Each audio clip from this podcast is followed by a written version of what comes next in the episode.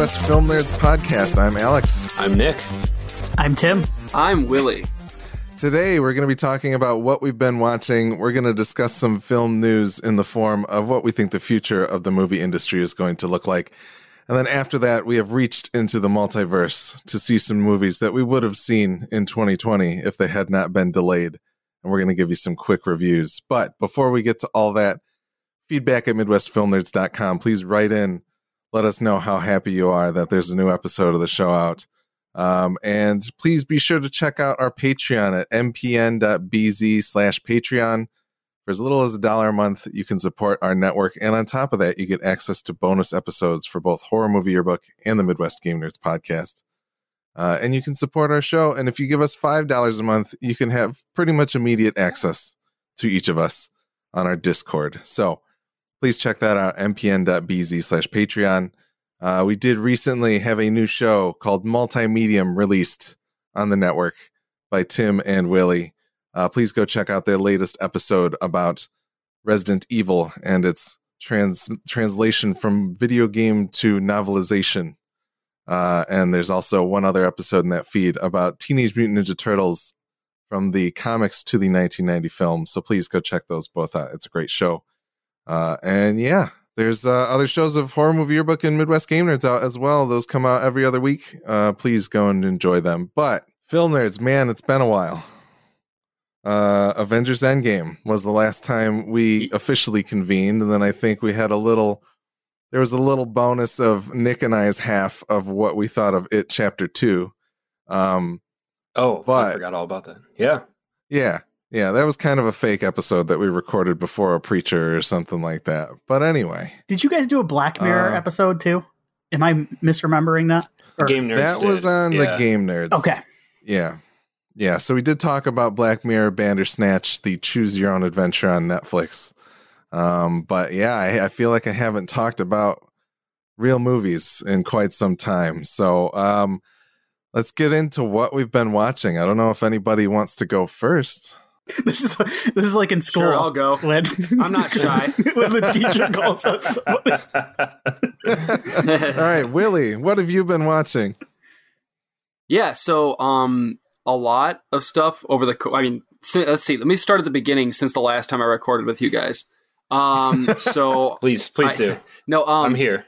Re- no, recently, recently I've watched. Uh, I finally watched all of, well, all three seasons that are available of Cobra Kai, um, which was, I think the first two seasons were like the flagship show or one of them of the YouTube of YouTube Red. Wasn't that what it was called? Their premium streaming service Mhm. that they were trying to, yeah, which didn't last forever. Um, it's it's gone now. Um, but Netflix picked up Cobra Kai for season three, and I want to say four is go too. Um, so I finally got a chance to watch it because I was not going to pay for a YouTube uh, Red subscription, even though I love Karate Kid to watch this. Plus, the trailers weren't great, um, so that didn't exactly entice me.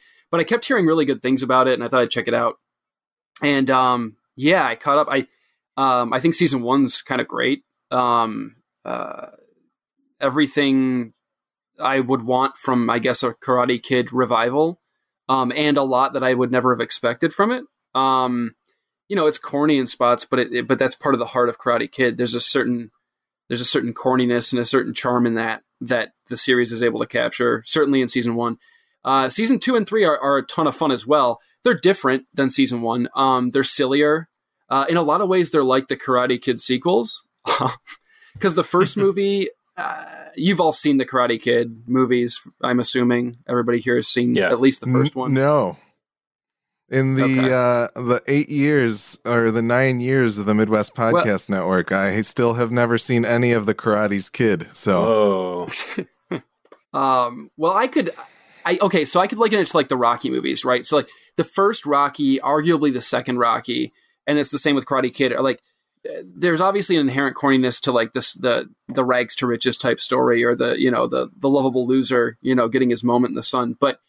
Um, but they take themselves relatively seriously. Season two and three of Cobra Kai are a lot like those sequels for Karate Kid, where like the first the first one takes itself pretty seriously, but then it just becomes more of a cartoon um, as things go on. Like the villains get sillier, the fight scene, like the stakes get way too high for high school karate tournaments. Like it just gets really silly, but also really fun. So I would I would suggest all three seasons, especially if you have an affinity for that series of movies. I don't think you have I don't think you have to like those movies to enjoy the show.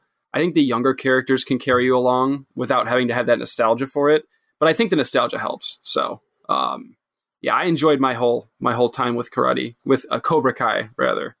Um, so yeah, yeah, I watched that. I've wanted to break into the Karate Kid series, you know, 30 years too late and actually watch the original movies and the Will Smith remake or uh sorry, it was it's his son, right? I can't even remember what his name is. Jaden. But Yeah, Jaden. Jaden Smith, yeah. Um cuz I heard that was pretty good too and so I don't know, but and then I heard Cobra Kai was was great. So I, I would like to take that journey at some point, but I haven't made it a priority in 9 years, so let's see how long it takes. Willie, how do you feel about all of the like imitators and and things like like sidekicks and Vision Quest and that kind of stuff? Ha, ha. Um, I mean, I've seen all those movies. Um, I don't know. I, I, I don't know. I, I've had fun with all that. I, I like all that stuff.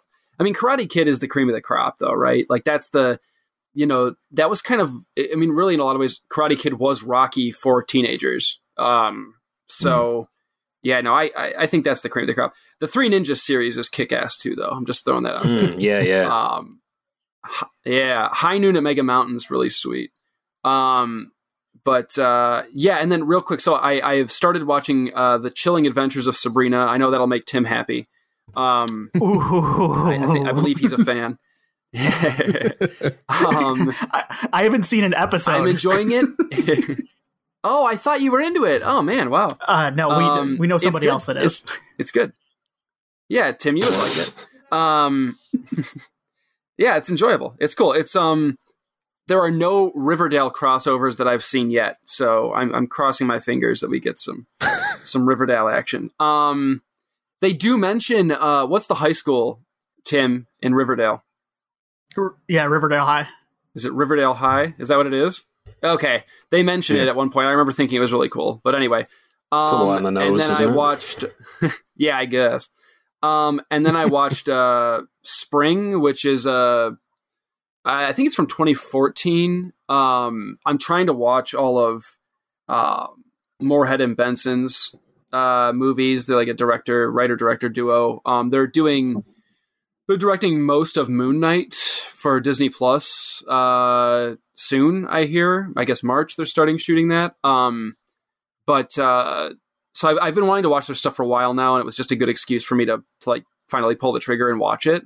Um, and Spring is not their first movie, but it's kind of their breakout movie, I guess. Um, it's been described. I saw a quote from a a, a critic saying it was um, Cronenberg meets uh, Linklater, which sounds insane, but it's definitely the vibe the movie has. Um, I'm not going to say anything more about it for because I think all of you guys. I know Tim's seen it. I don't know uh, about Nick and Alex, but I think anybody listening eh, should give it a watch. I think there's something there's it's a bizarre mishmash of things, but it's really really cool and really enjoyable and just different. It just feels different, and I dig that. Um, definitely worth checking out. I think it's on. I watched it on Hulu, I believe. Um, so yeah, check out Spring. It's cool. I liked it. Nice. Uh Tim, what have you been watching? So this is the film nerds, but I just I have no movies on on my list of things that I've been watching. Get ready. Uh, it's time to jump back in Tim's CW corner here because I have been watching multiple CW, just one episodes of these shows. So I can't wait.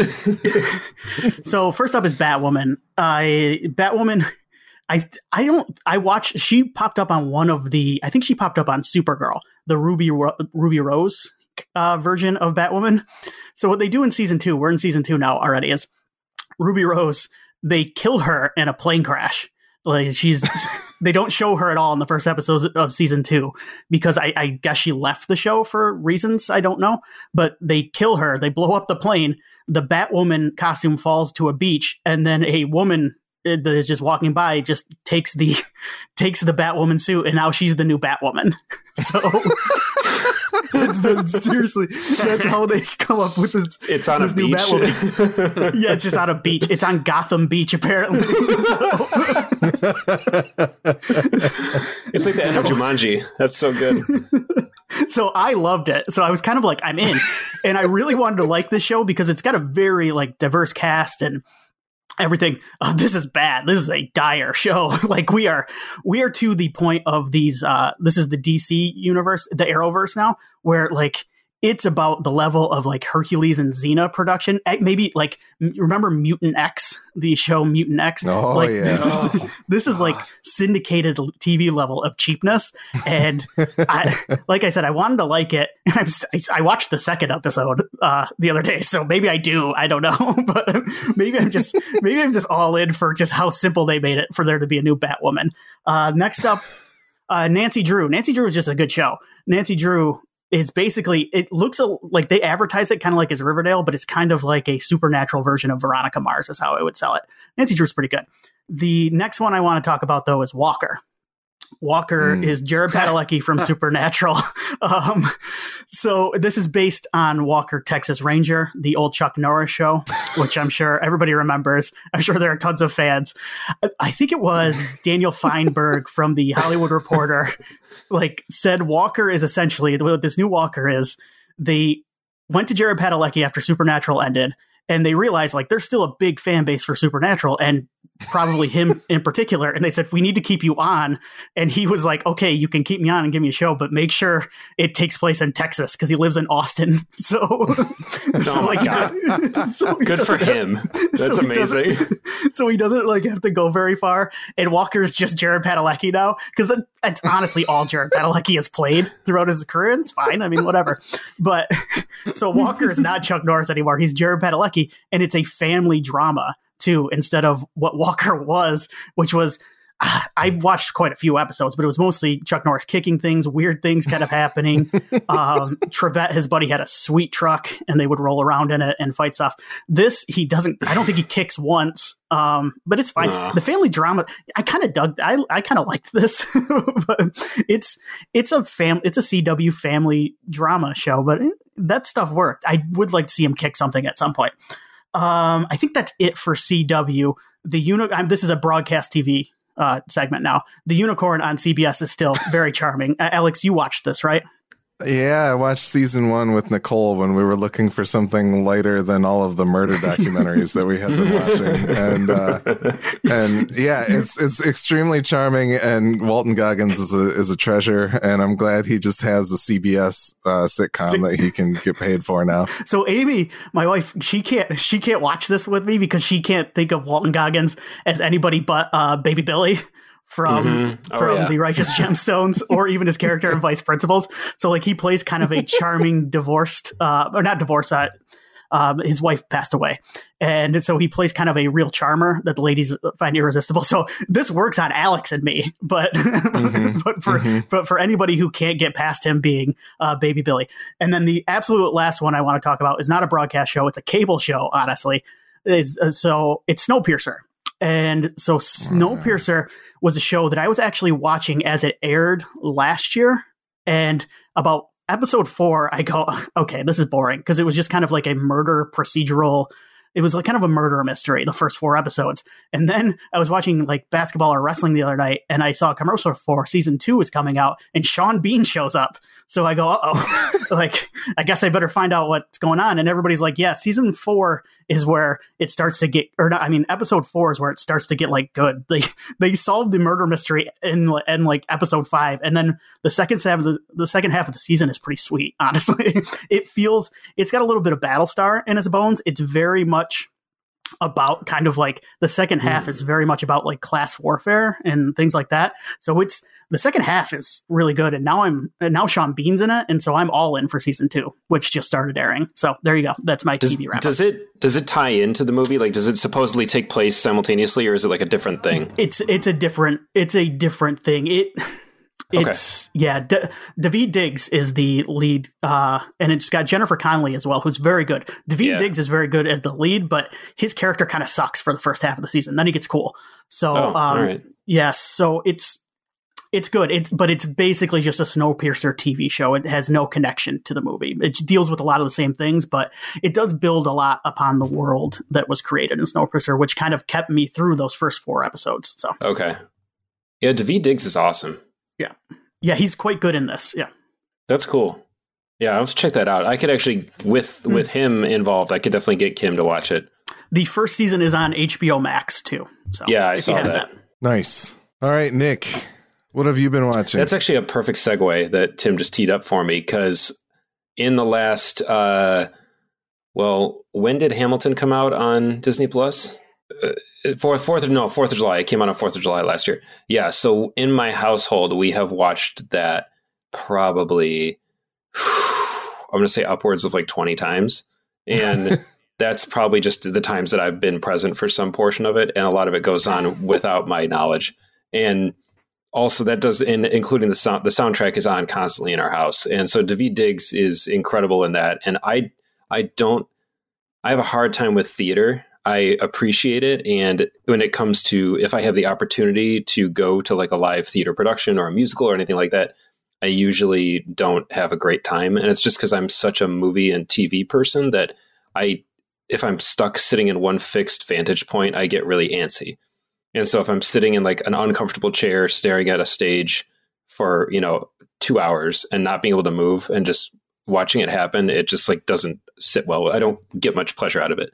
But the uh the experience of watching Hamilton actually like makes it a lot better because there's actually like a cameras cutting and that kind of thing. So it's more like a movie. But anyway, I'm not much of a musical person. I'm not much of a theater person, but it's super good. And if anyone is remotely considering watching it or uh, you know has any remote interest and just hasn't gotten to it and you have Disney Plus, I recommend it because it's pretty incredible.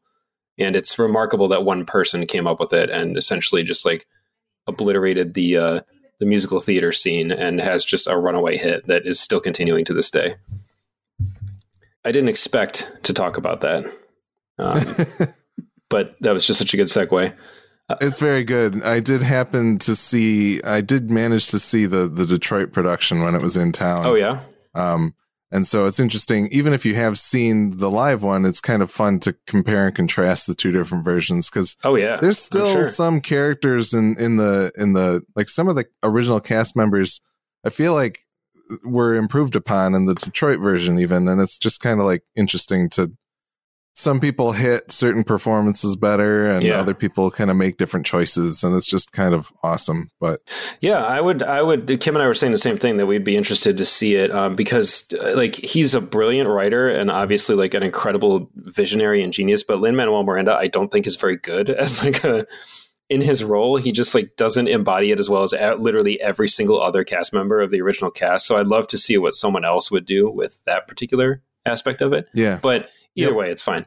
Um, moving on, we have been on an insane tear of watching Law and Order SVU, and it is hilarious.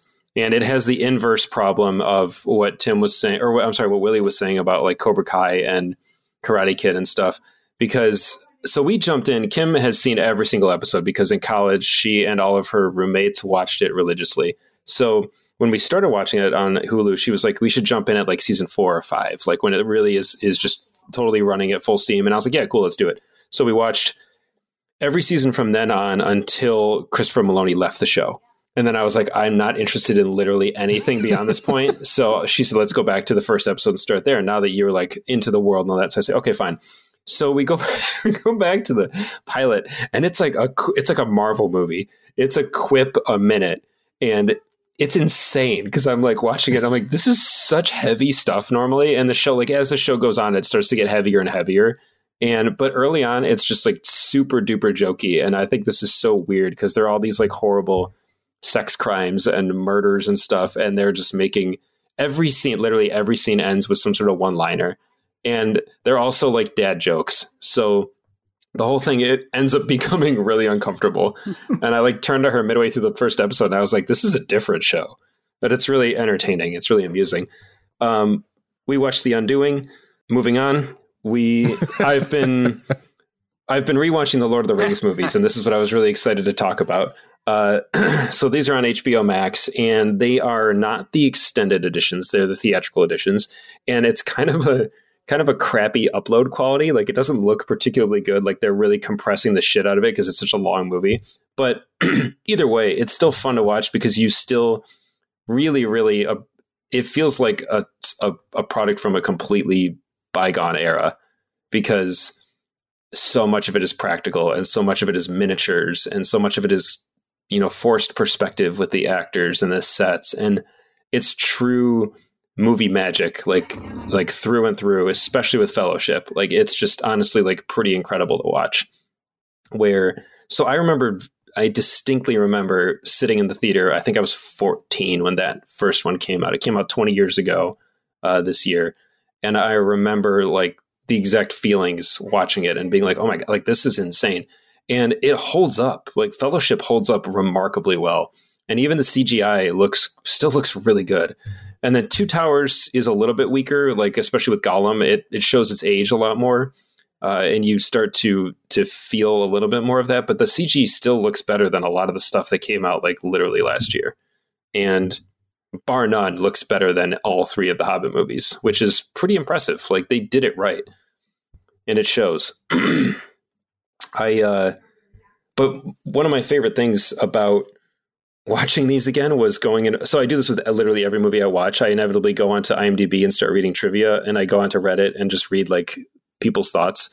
And reading the trivia for Lord of the Rings, any Lord of the Rings movie takes about as long as watching the actual movie because there's so much trivia and so many details that go into these.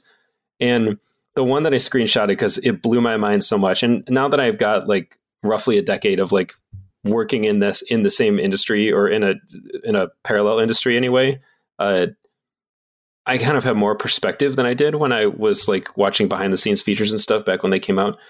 And the one thing that really stuck in my mind, there were two bits of trivia. One was that 1,460 eggs were served to the cast and crew for breakfast every single morning of shooting. And wait, wait, like like a thousand eggs per day? Yes. 1,460 eggs, ballpark, every single day of production were served to the cast and crew. Wow. Another one was uh, that most of them went to Viggo Mortensen. Dude, pro- no, he's probably vegan. He probably doesn't eat eggs. The uh, he, he's a, he's like a wind person. He just breathes in air and then is fed for the day.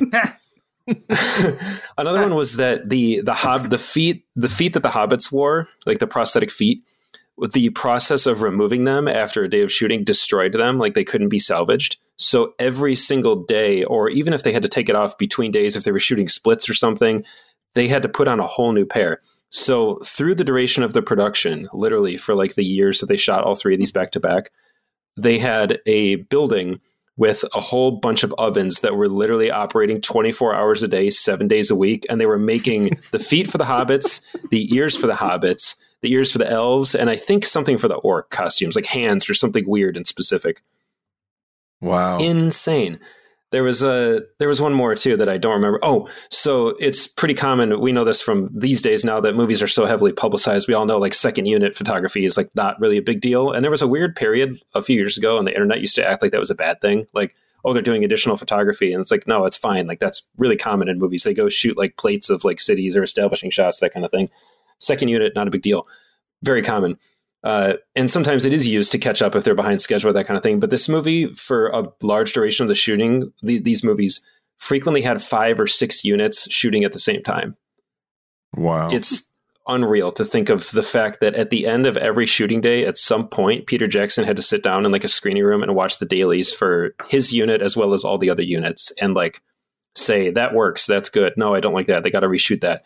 And it's a it's a wonder that he's alive. Like I'm I'm truly staggered by the amount of effort that went into making this movie. And you read about all the stuntmen involved and all the all of the undertaking of building these sets. And like there was one area where they built like a whole thing and then there was like a flood so they couldn't use it. They had to relocate it. And just the the hundreds of millions of dollars and and hundreds of thousands of man hours that went into making these movies it literally couldn't happen today and will likely never happen again and that is extremely uh, I can't even think of the word. It's it's just amazing to think about now that you know when these were coming out, they were obviously like incredible. But now, like twenty years on, I'm looking back at them and thinking this is definitely a different time. Like this will never happen again.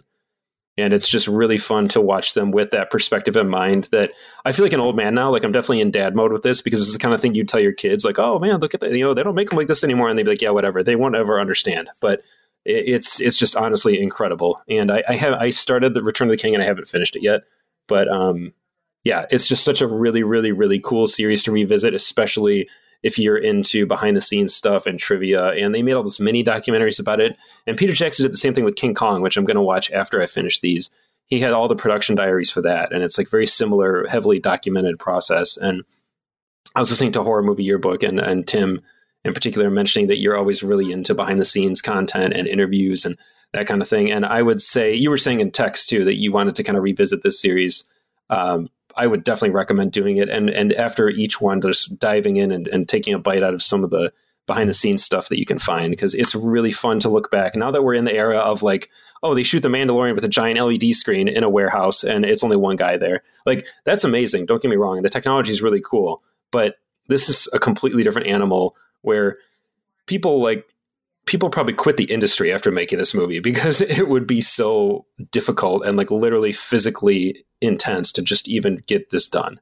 It's just amazing. Yeah, I know they just put the series out on 4K Blu-ray, and I'm kind of curious how those transfers look and everything. So that might be something that I pick up pick up at some point. I've heard they're I, really good. The transfers on it like are incredible. Is what I've. I've that's I, I I wouldn't expect any less right. out of a out of a Peter Jackson movie. I'm sure he had some hand in it by himself, or but yeah, I I think uh, that would be one that would be worth kind of that's you know and revisiting, like you said. That's kind of the great tragedy of the Hobbit too, because like Peter Jackson, you can tell he literally poured himself completely. He gave himself to the process and just swung for the fences and put everything he had into getting this done. And then the Hobbit just feels so devoid of that because mm-hmm. I don't think he should have done it. And I think he knows he shouldn't have done it too. Even when he took the gig, I think he was kind of like, man, I should have just let someone else do it. And his heart wasn't in it. Yeah, and he didn't even because he didn't even do most of the prep for it. Guillermo did a ton of the prep work for it, and so you, when you're trying to just like, it's almost kind of like this is a really dumb example, but kind of like um, Edgar Wright doing all this prep work for Ant Man, and then mm-hmm. and then Peyton Reed stepping in, and he made a he made a good movie. Like I like Ant Man, don't get me wrong, but he like made someone else's movie. He just kind of got it done, or like Ron Howard with Solo, that kind of thing. It always has kind of a weird uh, tinge to it, but that's kind of the way I feel about The Hobbit, and it's such a bummer because the source material is so good. But uh, you know, you look at Lord of the Rings, and it's honestly just it's it's it's the stars aligning and the right producer coming along, the right studio coming along, the right director, the right cast. It honestly is it is truly what the magic of movie making is all about. And it's really refreshing to go back and watch those. Awesome. Um I in terms of movies I've I haven't watched too much. Um Alex now talk about Rise of Skywalker. no, we're not going to get to that. I'm going to get to that at another time. Uh, I told Nick earlier that I feel some need to get the Rise of Skywalker off of my chest, but I haven't really found the words yet. So we'll we'll circle back to that some other time. Um, but uh, Freaky is a movie that I saw most recently. It was after I watched Wonder Woman 1984, which kind of spurned us coming back to to talk about movies again. Um, I don't know if we'll touch on that too deeply this episode, but Freaky is a movie that came out uh, on demand in I think November ish, um, and it is a Blumhouse film starring uh, Kathryn Newton, who you might know from a few random things, but mostly Vince Vaughn. I think is the star power from this movie, and uh, the original title was uh, Freaky Friday the 13th because it is Freaky Friday and Friday the 13th in one movie. Uh, uh, Vince Vaughn's playing basically a Jason type slasher villain, and Kathryn Newton is a teenage girl, and uh, the Jason of this movie gets a relic in his hand that allows them to transfer bodies. Uh, but they need to, and, and in order to get her body back, she needs to stab him with it in her own body.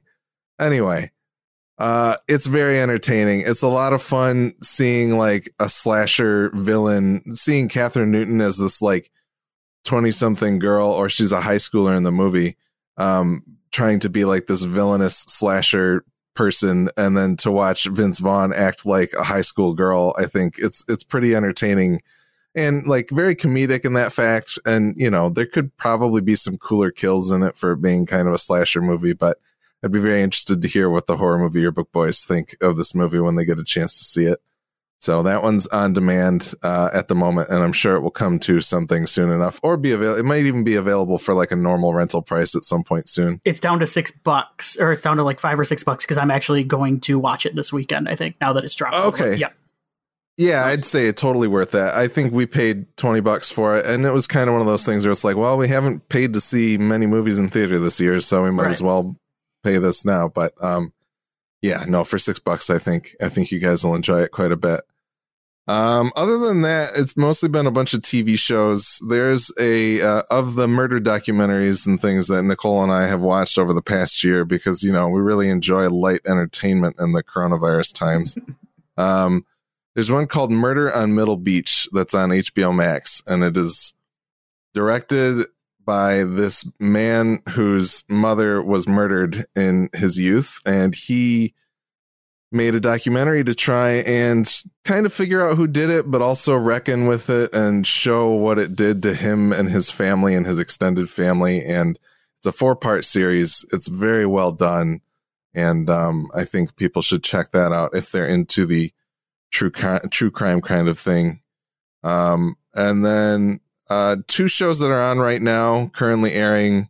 Uh, we've all been watching WandaVision, and I think that might be a topic that we could play. We could we could come back to later on once the season is over. Um, and then also Servant is on Apple TV. The second season um, is an M Night Shyamalan uh, produced television show that uh, Tim has been watching. So we might go more in depth on those later, but uh, I think it's safe to say everybody here has been enjoying WandaVision. Yes, I have. Yeah. Yes. And then uh, Tim, I think have you been keeping up with Servant? I've watched the first episode of season two. I will knock out two and three once three drops this weekend. So I yeah I missed um, season two, but honestly, the first episode was right in line with the first season, which I I dug quite a bit. And yeah, thank you for your recommendation on that. Yeah, For sure, it's just creepy enough and off-putting enough. Like that entire show is just kind of like keeping you on the edge of your sh- uh, edge of your seat with how like it plays with your expectations and the the weirdness that's going on. So if you're looking for horror TV show, uh, I think Apple TV Plus and Servant is is a pretty pretty good choice there. So. Um, oh, but you just reminded me. I have to say something about it because I loved it so much. Uh, the morning show on Apple TV Plus. I completely forgot about yes. it, and I we just put it on on a whim, and it's so good. I was completely caught off guard by how much I liked it. The cast is just really good. The subject matter is really topical, and sometimes it gets a little too topical, a little too on the nose with what it's doing, and it gets a little too bloated with the message it's trying to convey. But honestly, it's really impressive. I like it a lot. It captures that the the frenetic energy of that world super well, and uh, it's it's just really I I really loved it, and I can't wait for the next season. Yeah, we watched that as well, and uh, you know, Billy Crudup is awesome in that show, which is oh great. man, he's on another um, planet. I don't know where he came from. and uh, it does. It feels like a. It feels like um, it feels like an Aaron Sorkin show that doesn't have Aaron Sorkin involved, so you don't have to feel that guilty about liking it. It, You know? it has moments like that. There there were a couple speeches. There was one in particular, but it was early in the series. But yeah, it definitely. I was like, this is getting a little a little close to that to that. The needle's moving too far in that direction. Yeah, it's like if the newsroom was just less up its own ass, and I, I kind of appreciate it for that. It- It's you know, Yeah, it, It's- it's- it does. The season does start that way, where it's definitely celebrating itself, but then it starts to condemn itself as the season goes on, and I think that's really Yes. cool. Um, and now sure. Kim also shares a white hot man crush on Mark Duplass with me, which is beautiful. We just t- we can That's just talk good. about him together, yeah, and how and how he's honestly so good in the show. He's perfect, and uh, Yeah. I wasn't sure how good he'd be at drama, and he's really, really, really good. And Billy Crudup is just like channeling some energy from another dimension, and it's it's it's really something to witness. You said Billy Crudup was on another planet. Was that planet? Was it Mars?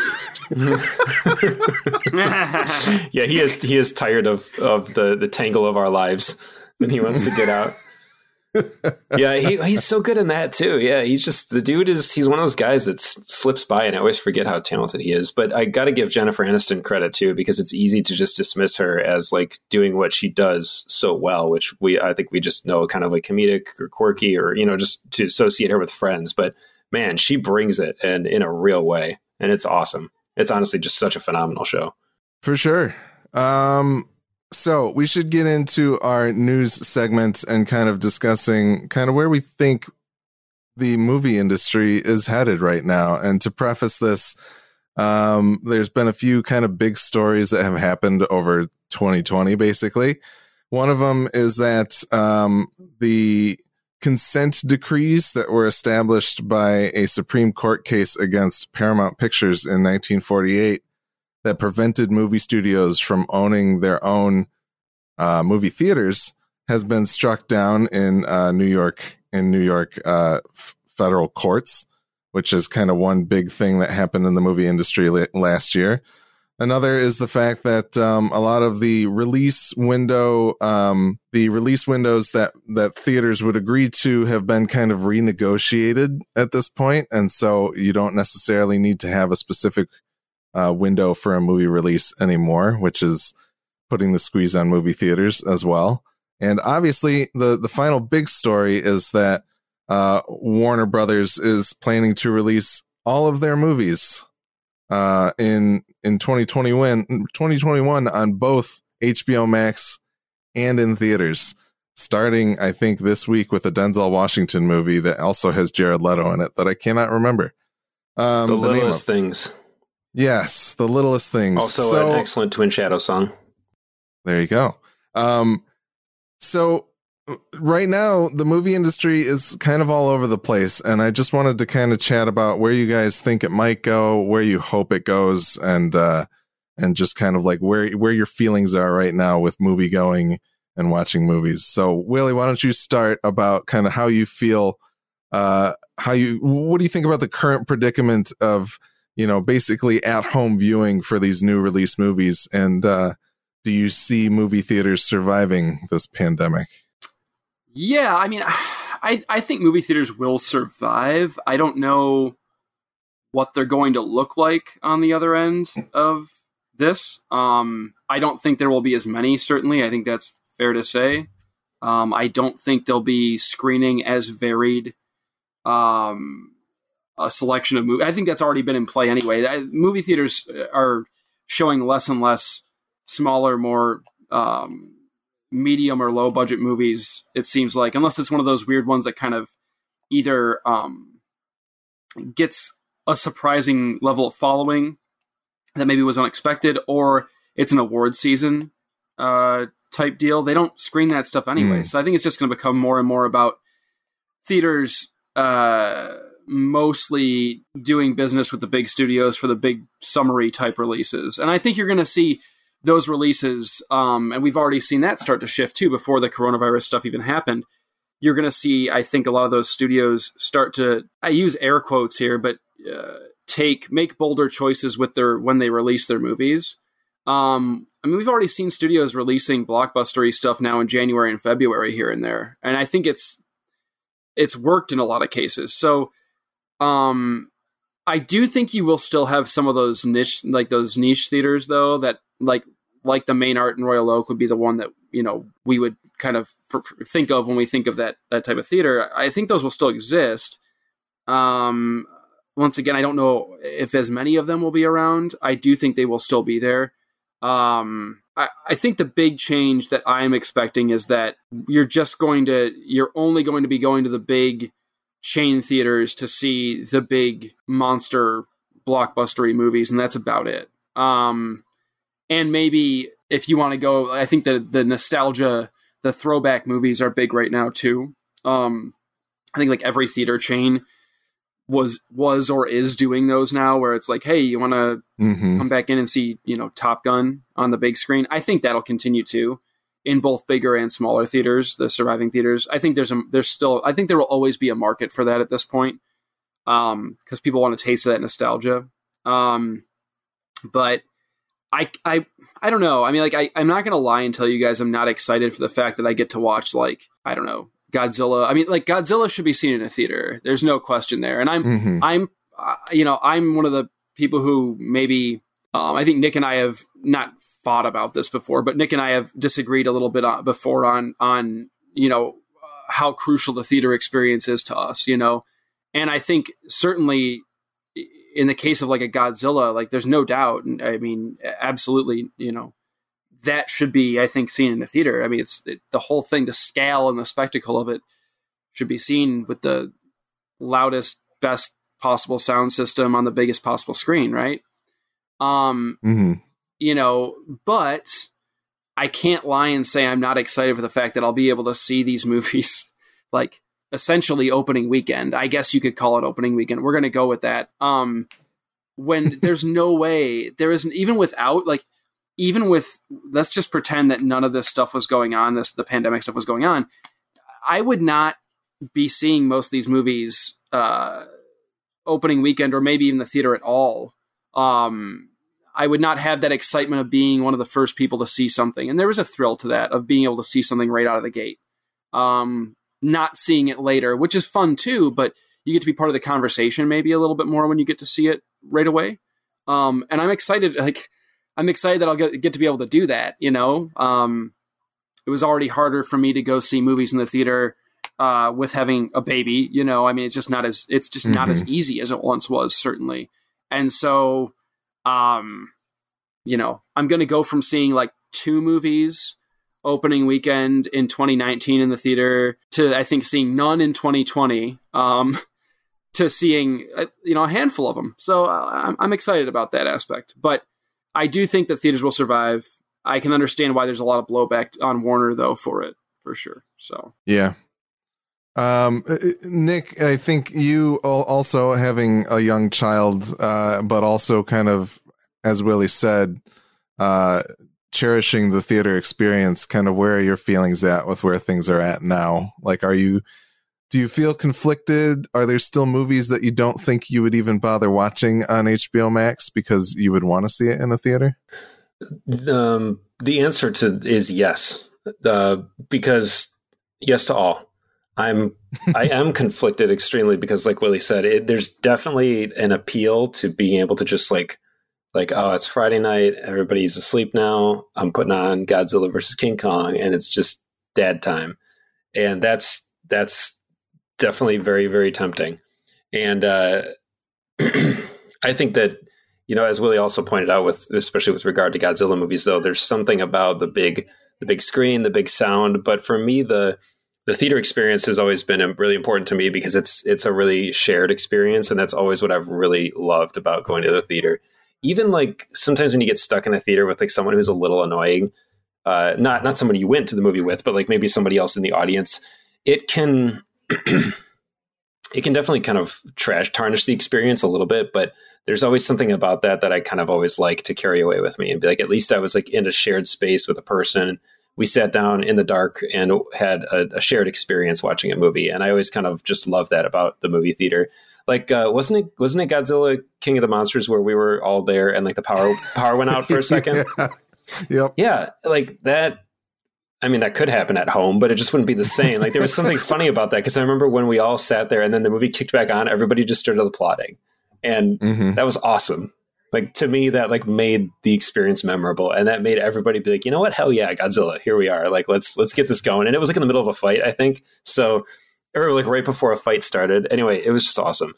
And uh the, the thing that is good about it and the thing that i do like about warner brothers and hbo doing this is that it's going to get me to watch more movies because there's definitely no question that like willie said i will not be able to make it to the theater to see as many movies as i would like but there's there's even a, sh- a, chance I might watch this movie that also has Jared Leto in it because it's there. yeah. And like I yep. can. And I, you know what? I might like it. I might get some enjoyment out of it. And there is a 0% chance that I would pay to see this in the theater even before I was married with it with a kid. So it's, you know, it is getting art in front of more people's eyes. And I don't know if I want to use that term for the movie, and it might be good, but I did read something really funny that the script for that movie is from 1993. So it does kind of it does kind of make me want to watch it a lot more.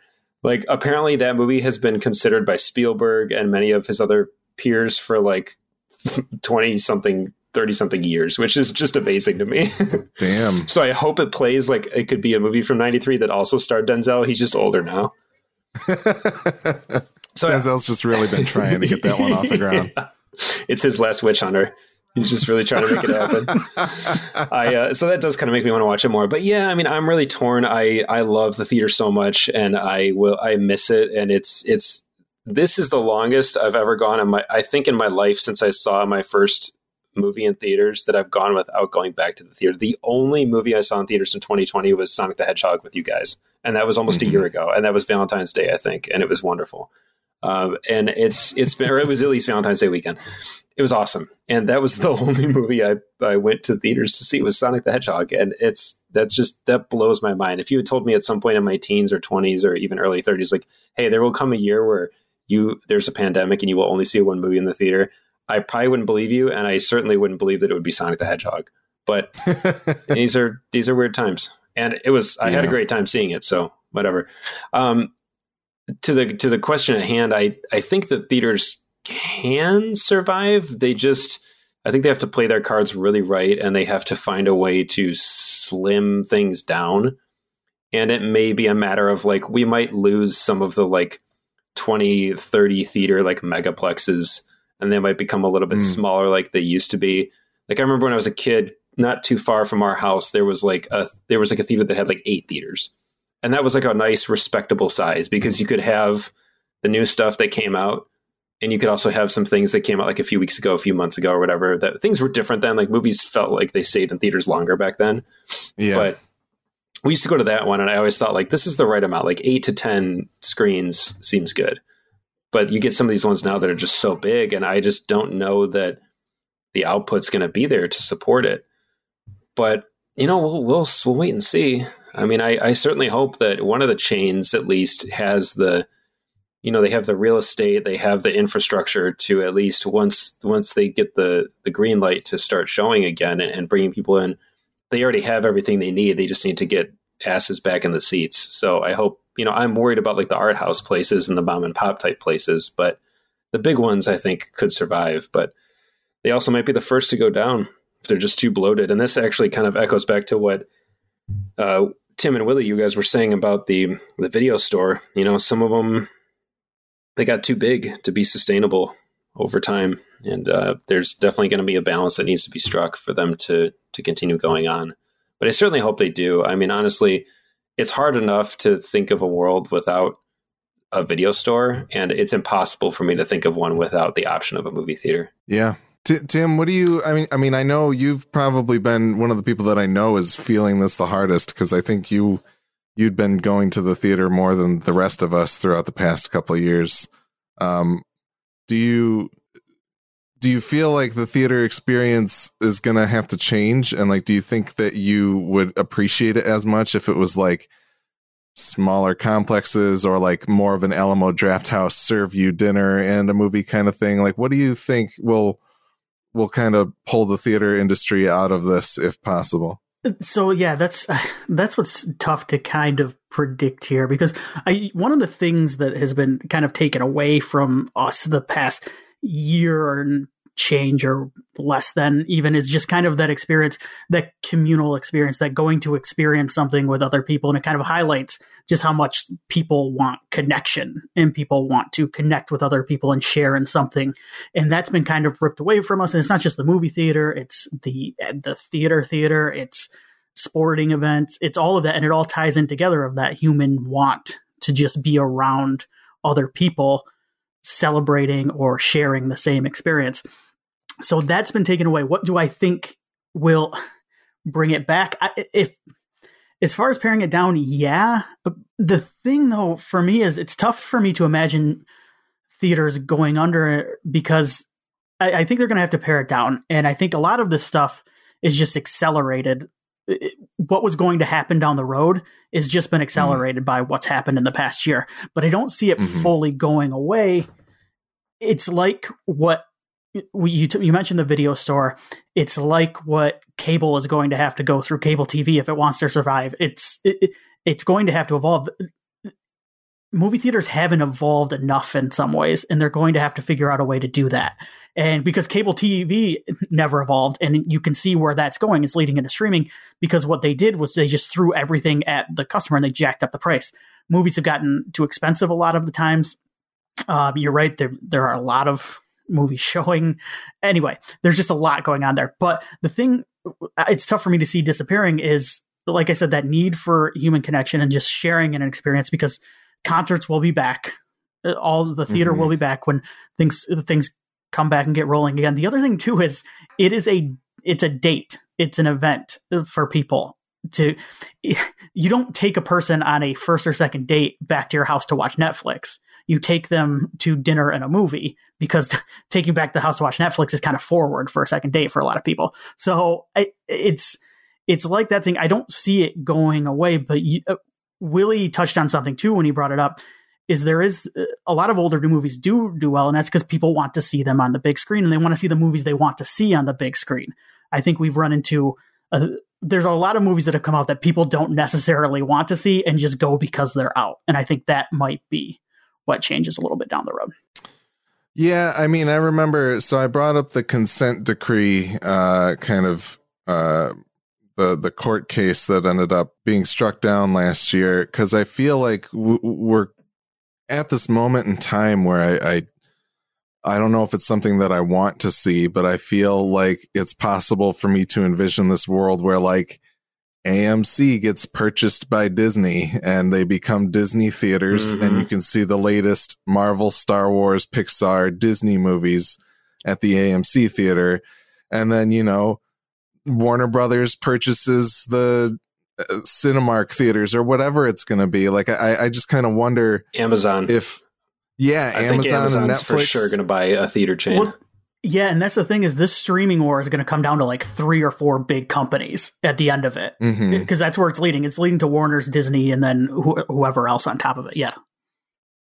Yeah, and, and so it, it's it's kind of I wonder how much of that will be supplemented by the idea that like you know now that these studios could own 100% of the money that all of the operating profit and revenue that comes off of these theaters, like you have to think that they're probably salivating at the idea that, hey, I could just keep Black Widow playing here until the Eternals comes out. And it could be the only place that you could see it until it ends up on Disney Plus after a year, even, or who knows how they would even end up, you know, adjusting the way things work. I, I think it's kind of a, you know, it's all up in the air and we're just kind of prognosticating at what we think could happen. But I feel like that could be a really interesting way for movie theaters to exist, if not kind of a sad reality of like, you know, will there still be any indie theaters around for us to go see,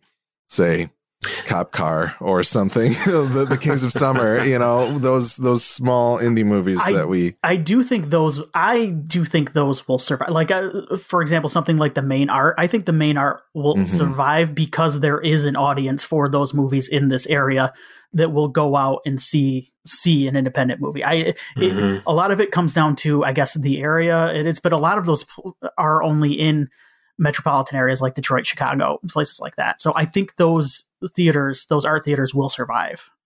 Yeah, they have they have loyal like brand loyalty too from a lot of yes. the, like it, residents in that. They they remind me of record stores in some ways, kind of yeah. like that. I I know that a lot of the um, stimulus money also that was meant for the entertainment industry had a lot of like ear tags on it that were like uh, you know, if you're going to receive this money, you can't be in more than two of the sectors that are listed in here. And it'll be like, you know, concert venues and movie theaters or something like that. So it kind of like made this money more available to those smaller chains instead of all going to like the big ones like AMC and, and stuff like that. But, um, you know, it's, it's hard to know if that stimulus money will be enough and who knows when things will really quote unquote end at this point. But, I think it'd be interesting to go back and look in the sometime in like the 1920s or 30s, because uh, or somewhere in the early kind of golden era of Hollywood, because I bet there was an instance where everything I shouldn't say I bet. I know there was an instance where everything that was getting in front of audiences was essentially coming from like one of three studios and that was literally it. And I think that we might see something similar come forward, except instead of studios, it becomes streaming services or streaming studios, essentially, whether it's like Netflix theaters, Amazon theaters, Disney theaters, or something like that. It might be the same kind of song, just in a slightly different melody, if that makes yeah. sense. Like, a, like a, we might be going through something similar at, that happened previously. It's just going to be a little bit different in terms of its structure. And I think that with as unprecedented as it would have felt 15 years ago, Amazon kind of proved by buying Whole Foods and making these like essentially almost autonomous Amazon Prime run stores.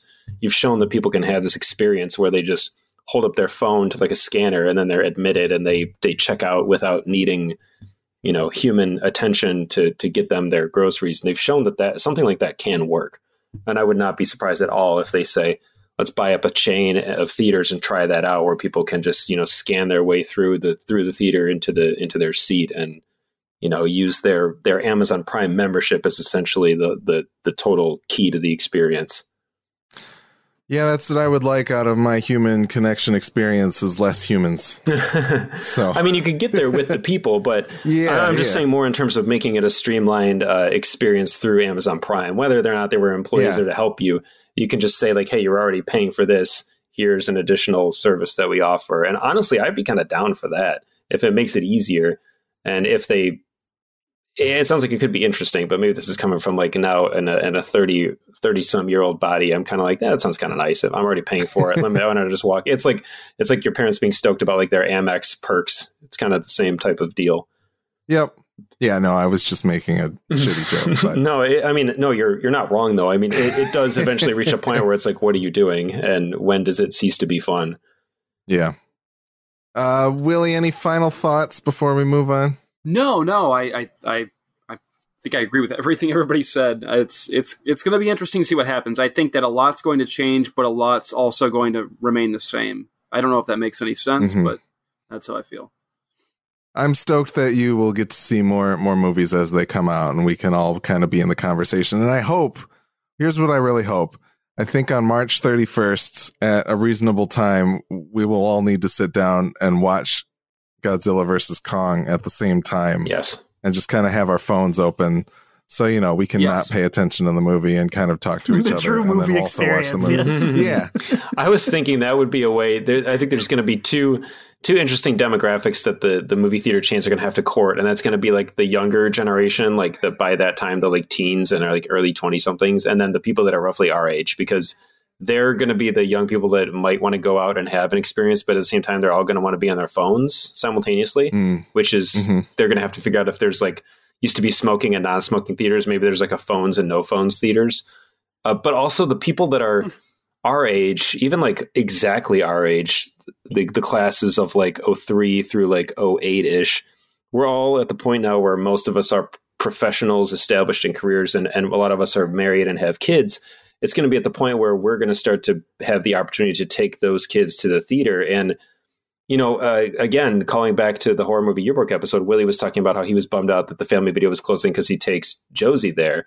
And you know if you know say family video has been dead for a year right and suddenly a video store opens i feel like a lot of dads our age would jump at the chance to take their kids into a brick and mortar video store and let them walk around and pick stuff out and I think sure. there might be a similar kind of yearning for that experience with movie theaters because our generation grew up going to the movies like that was a thing. And I think that if it's gone, we're going to suddenly realize that we miss that and we're not our kids are going to be there's going to be the threat of them not being able to have that same experience.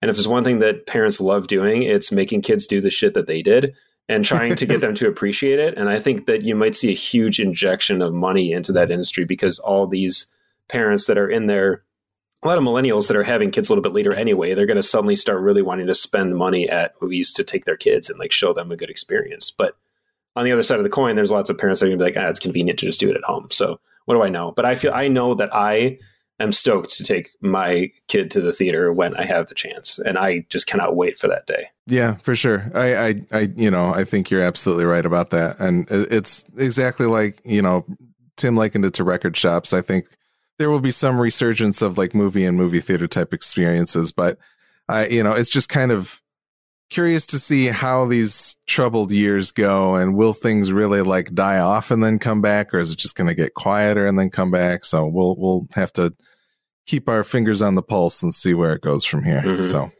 all right uh, and for our final segment on this episode we took a dip we took the uh, horror movie yearbook time machine and uh, i tinkered around with a few settings on it and made it so that we could jump into different multiverses it and we visited now. a Yes, we visited a uh, a 2020 that uh, had maybe a better outlook in life. Maybe there was a different president in the year 2020 that we went to, or uh, you know, Wesker. generally just yeah, President yeah. Wesker was there, and uh, the T virus ate and, and the we COVID. went to the movies.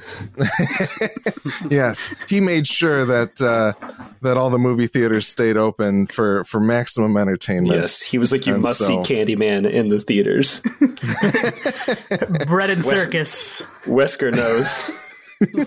so I made a list of 2020 films that had been delayed, uh, and so I don't necessarily know exactly how we want to run through this. I can go in the order that I went, and if anybody has a, we're going to review these movies with a line or two about what our thoughts were on them if we had actually been able to see them.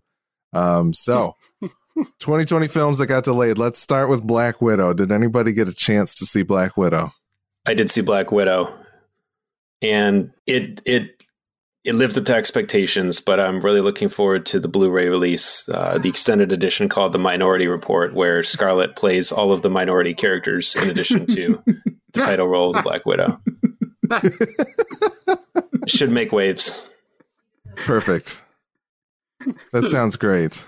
Uh, what about we'll get all the Marvel out of the way. What about the Eternals? Did anybody see the Eternals? I think I did but I can't remember. It was a fever dream. All right. Uh, I got a chance to see Ghostbusters Afterlife, and uh, the movie seemed perfectly fine until they showed Ernie Hudson wiping his ass with a picture of Paul Feig. it was it was a weird turn. you know what's crazy? About what, Willie?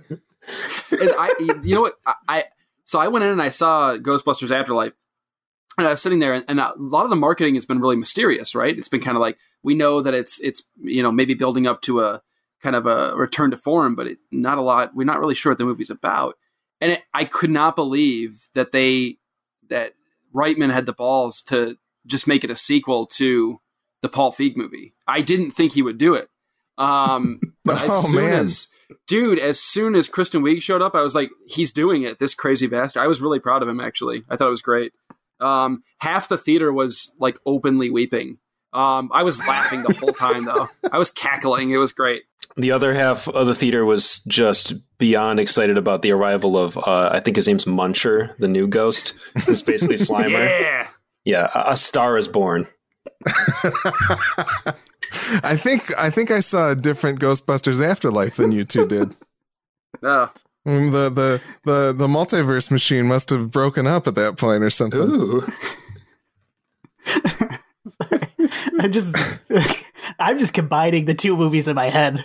When, where it just gets really meta and Jason Reitman it's just like a Paul Feig really screwed that up. Here's this uh, like hardcore scene of of Ernie Hudson wiping his ass with an old like '90s headshot of Paul as, Feig. As Muncher look looks on,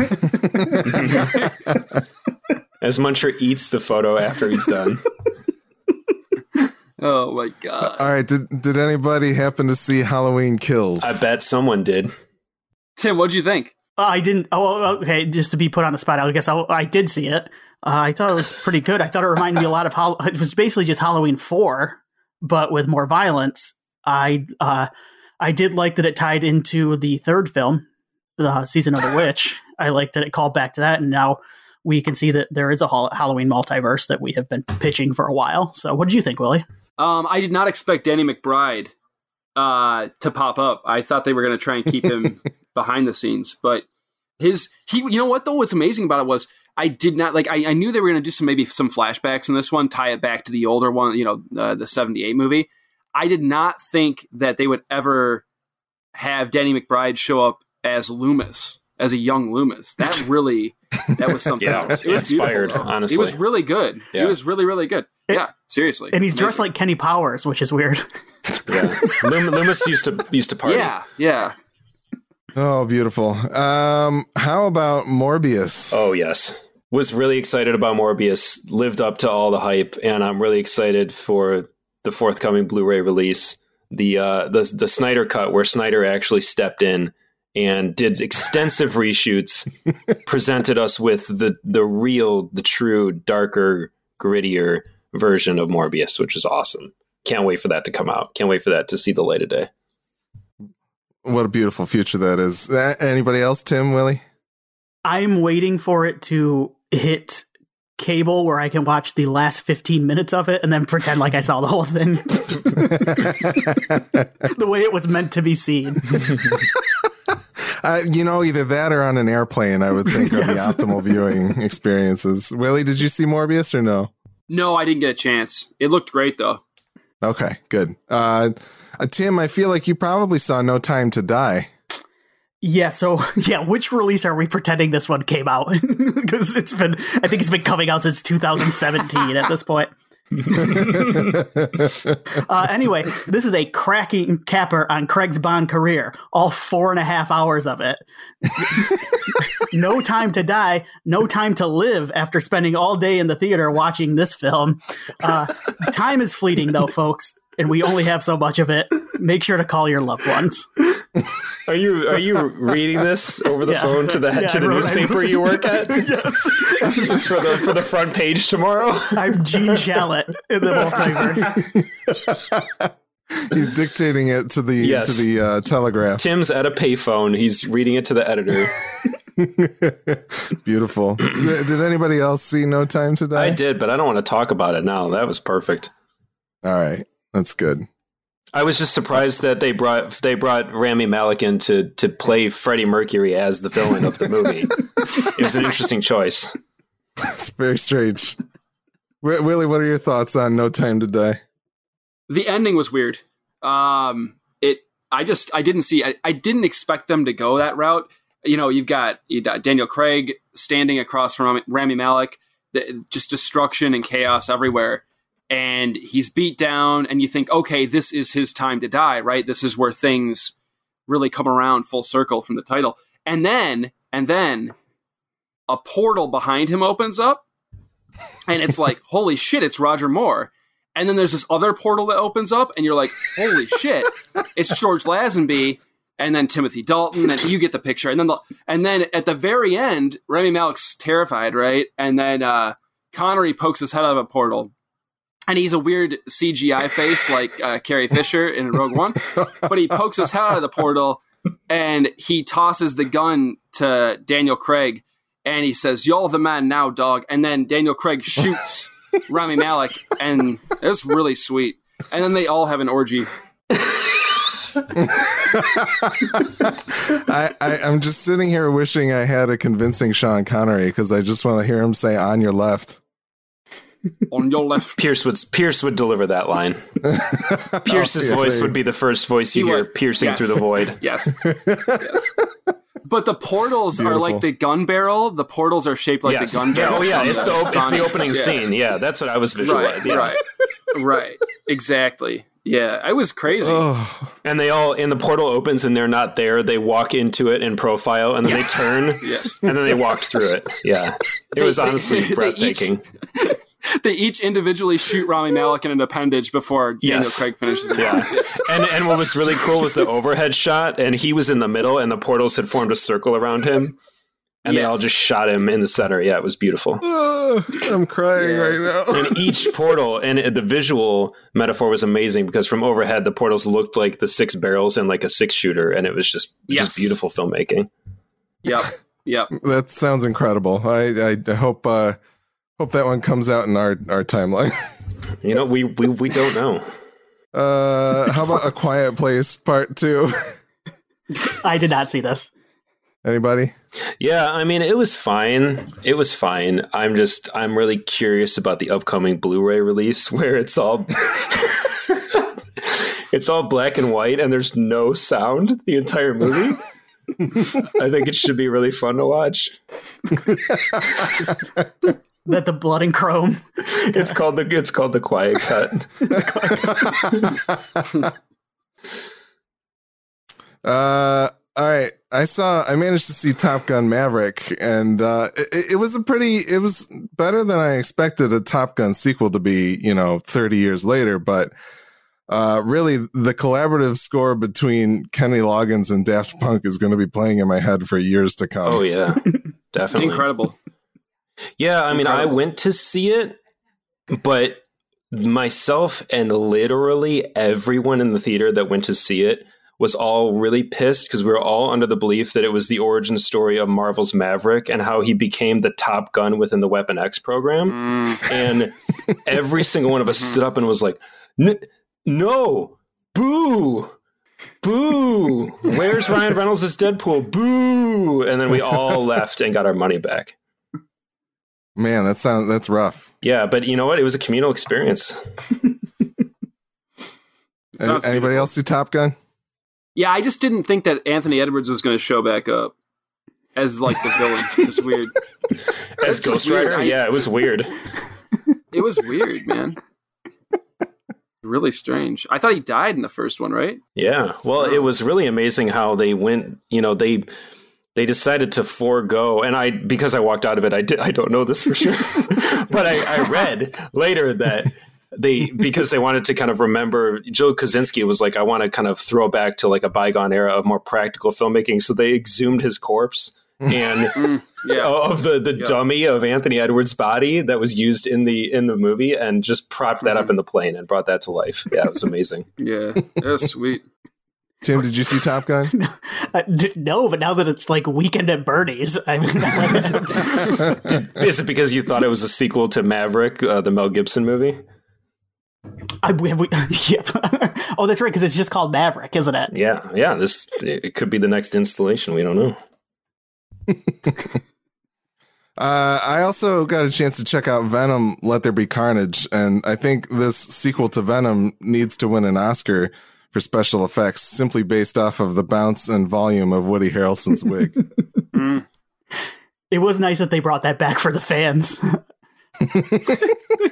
The true fans. yeah, th- yeah. This was uh, my f- uh, second favorite comic book movie of the year, behind Bloodshot, because that came out in 2020. um, They So- did it. The crazy but I- sons I of mean- bitches. To sum it up, I mean, COVID can't stop Cletus as Woody Harrelson carves out a corner in the canon of creepy criminals as Carnage. This is one circus I'm glad didn't get canceled in 2020. Yeah. It's beautiful. That's beautiful. Uh, did, did anybody else see Venom: Let There Be Carnage? No, I bought I bought the soundtrack on No. iTunes though. Because it featured a system. Of, it was basically they brought back all the artists from the Scream Three soundtrack and just said, "Give us new songs for Venom. Let there be carnage." It's very good. Oh shit. And they spelled it N U new. Mhm. Uh, I know, I know. We're all looking forward to Dune, the new, the new one from Denis Villeneuve. Did anybody see that one? I'm not seeing it until you read the book. well, you're, you're gonna be waiting a long, long time. Uh, I, I saw it, and you know, when I heard about the orgy scene, I thought it would be a little over the top, but it turns out that having Oscar Isaac, Dave Bautista, Jason Momoa, Josh Brolin, Javier Bardem, Stellan Skarsgård, and Timothy Chalamet in one giant nude scene together just really unlocked something in me. So Yeah, it's amazing that it was still a box office flop. I don't understand why more people wouldn't come out to see that. the, the David Lynch version of what you just described, Alex, would have been way better. You know, I think Honestly- that's how a lot of people felt. Lights, camera, Jackson said the same thing. it, it sounds more like a like a like a Verhoeven uh, scene, but uh, Ooh, ooh, oh my god, a Verhoeven Dune would be so good. too steamy. Willie, did you see Dune? I took my dad and he slept the whole time. so that was it. Uh, t- tough row for Denis out there. Uh, I know the horror movie yearbook boys have been have been waiting for Candyman. So Willie, what, what about Candyman? Did you see that one? Yeah, it was awesome. It was awesome. Uh, Tony Todd, you know what a force. That's all I got. Absolutely. Tim, did you check it out? Yeah, Tony Todd, what a force. what about you, Nick? You know, I I did not go to Candyman because I, I thought it was a sequel to uh, Clint Howard's Ice Cream Man, and then when I saw that it wasn't, I just turned around and left. Uh, all right. Uh, F9 also came out in alternate 2020, and I was expecting a documentary about keyboard function keys, uh, but I came out of the movie fairly disappointed, even though I got to see Dominic Toretto's 1970s Dodge Charger burst out of the International Space Station and land on the moon. yeah, I mean, with was- no with no top. Yeah, it, it was that was incredible. By that I mean the car didn't have a top, and he was also shirtless.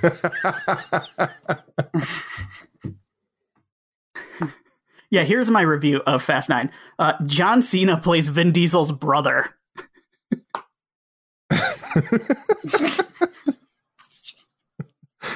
I, I want to live in that universe. we might have a chance with this with this multiverse machine at our disposal. yeah. There's one out there where they're related to each other. Willie, did you see uh, F9? Ugh. I'm broken. I can't. I can't. All right. Uh, and then Godzilla versus Kong. Uh, I, I never really thought that I'd want to see zombie Shea Whigham enlarged by nuclear energy taking on both Godzilla and Kong, but this movie delivered that on all fronts. Mecha Shea. Mecha Mecca Whigham. Oh, any, anybody else see Godzilla versus Kong? Yeah. How, I I mean I I couldn't believe that ending. Wow. you have to see it for yourself. I can't I can't give anything away. That's fair. Yeah, no spoilers here. Tim, what about you? I didn't see it. All right, and then I know, I know, Tim, you wanted to claim Jungle Cruise. I don't know if you if you got a chance to see it while we were in alternate 2020 or not. well, we've talked about source music many times in the past, and just how great, like the masters of using it, like Tarantino or Scorsese. But let me tell you something: uh, guy who directed Jungle Cruise and his use of "Nothing Else Matters" by Metallica uh, during, I guess, Rock's wedding scene is, I think, when they might use it. I don't know when they're going to use it. Um, but wow, that that ranks up there with the best of them. Um, uh, based on my Disney ride movie rankings, this is below the first Pirates, but um, definitely above Tomorrowland because that is. Does anybody remember that shit? Uh, Yeah. that- this is one cruise that I'm glad didn't get canceled in 2020. oh man. There it there it is. Beautiful. Did I miss any other movies in uh, in 2020 alternate 2020 that you guys saw?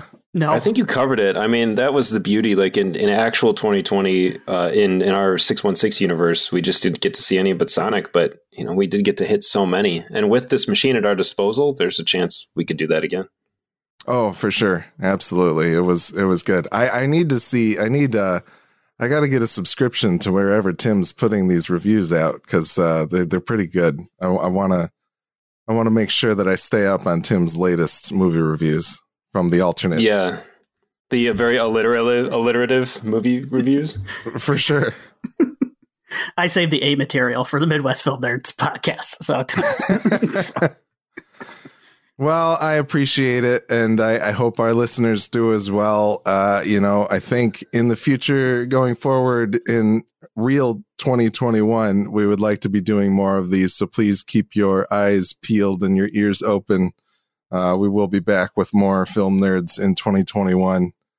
Um, but for now, uh, thank you guys very much for joining me today. This was a great pleasure, and it's nice to get back together and talk about movies with you guys. And, Absolutely. uh, yeah. Uh, Tim and Willie, what's up next on Horror Movie Yearbook? we are doing the worst of the franchise. I, I haven't come up with a.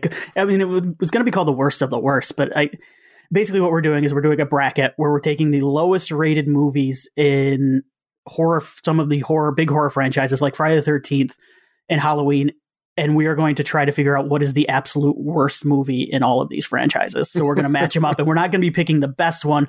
We're going to be matching up, say, Halloween um, Resurrection versus Friday the 13th, Jason Goes to Hell, and we're picking which of those two is the worst, and that will move on to the next round. So we are celebrating the badness of some of these movies. That sounds fantastic. I'm excited to hear it myself. Um, I know that the Midwest Game Nerds podcast will be talking about The Medium, which is a new game from the team, Bloober team, which brought out the uh, Blair Witch game that came out a few years ago. Uh, it's a horror game and it's an exclusive to Xbox. So please check it out on PC or Xbox before you listen to our show. We're also going to potentially talk a little bit about Werewolf, which is based off of the old tabletop RPG. I know John wanted to check that one out. So uh, the Midwest Game Nerds and Horror Movie Yearbook will be out at some point next week. But until next time with the Midwest Film Nerds, Kyle XY, and go watch a movie.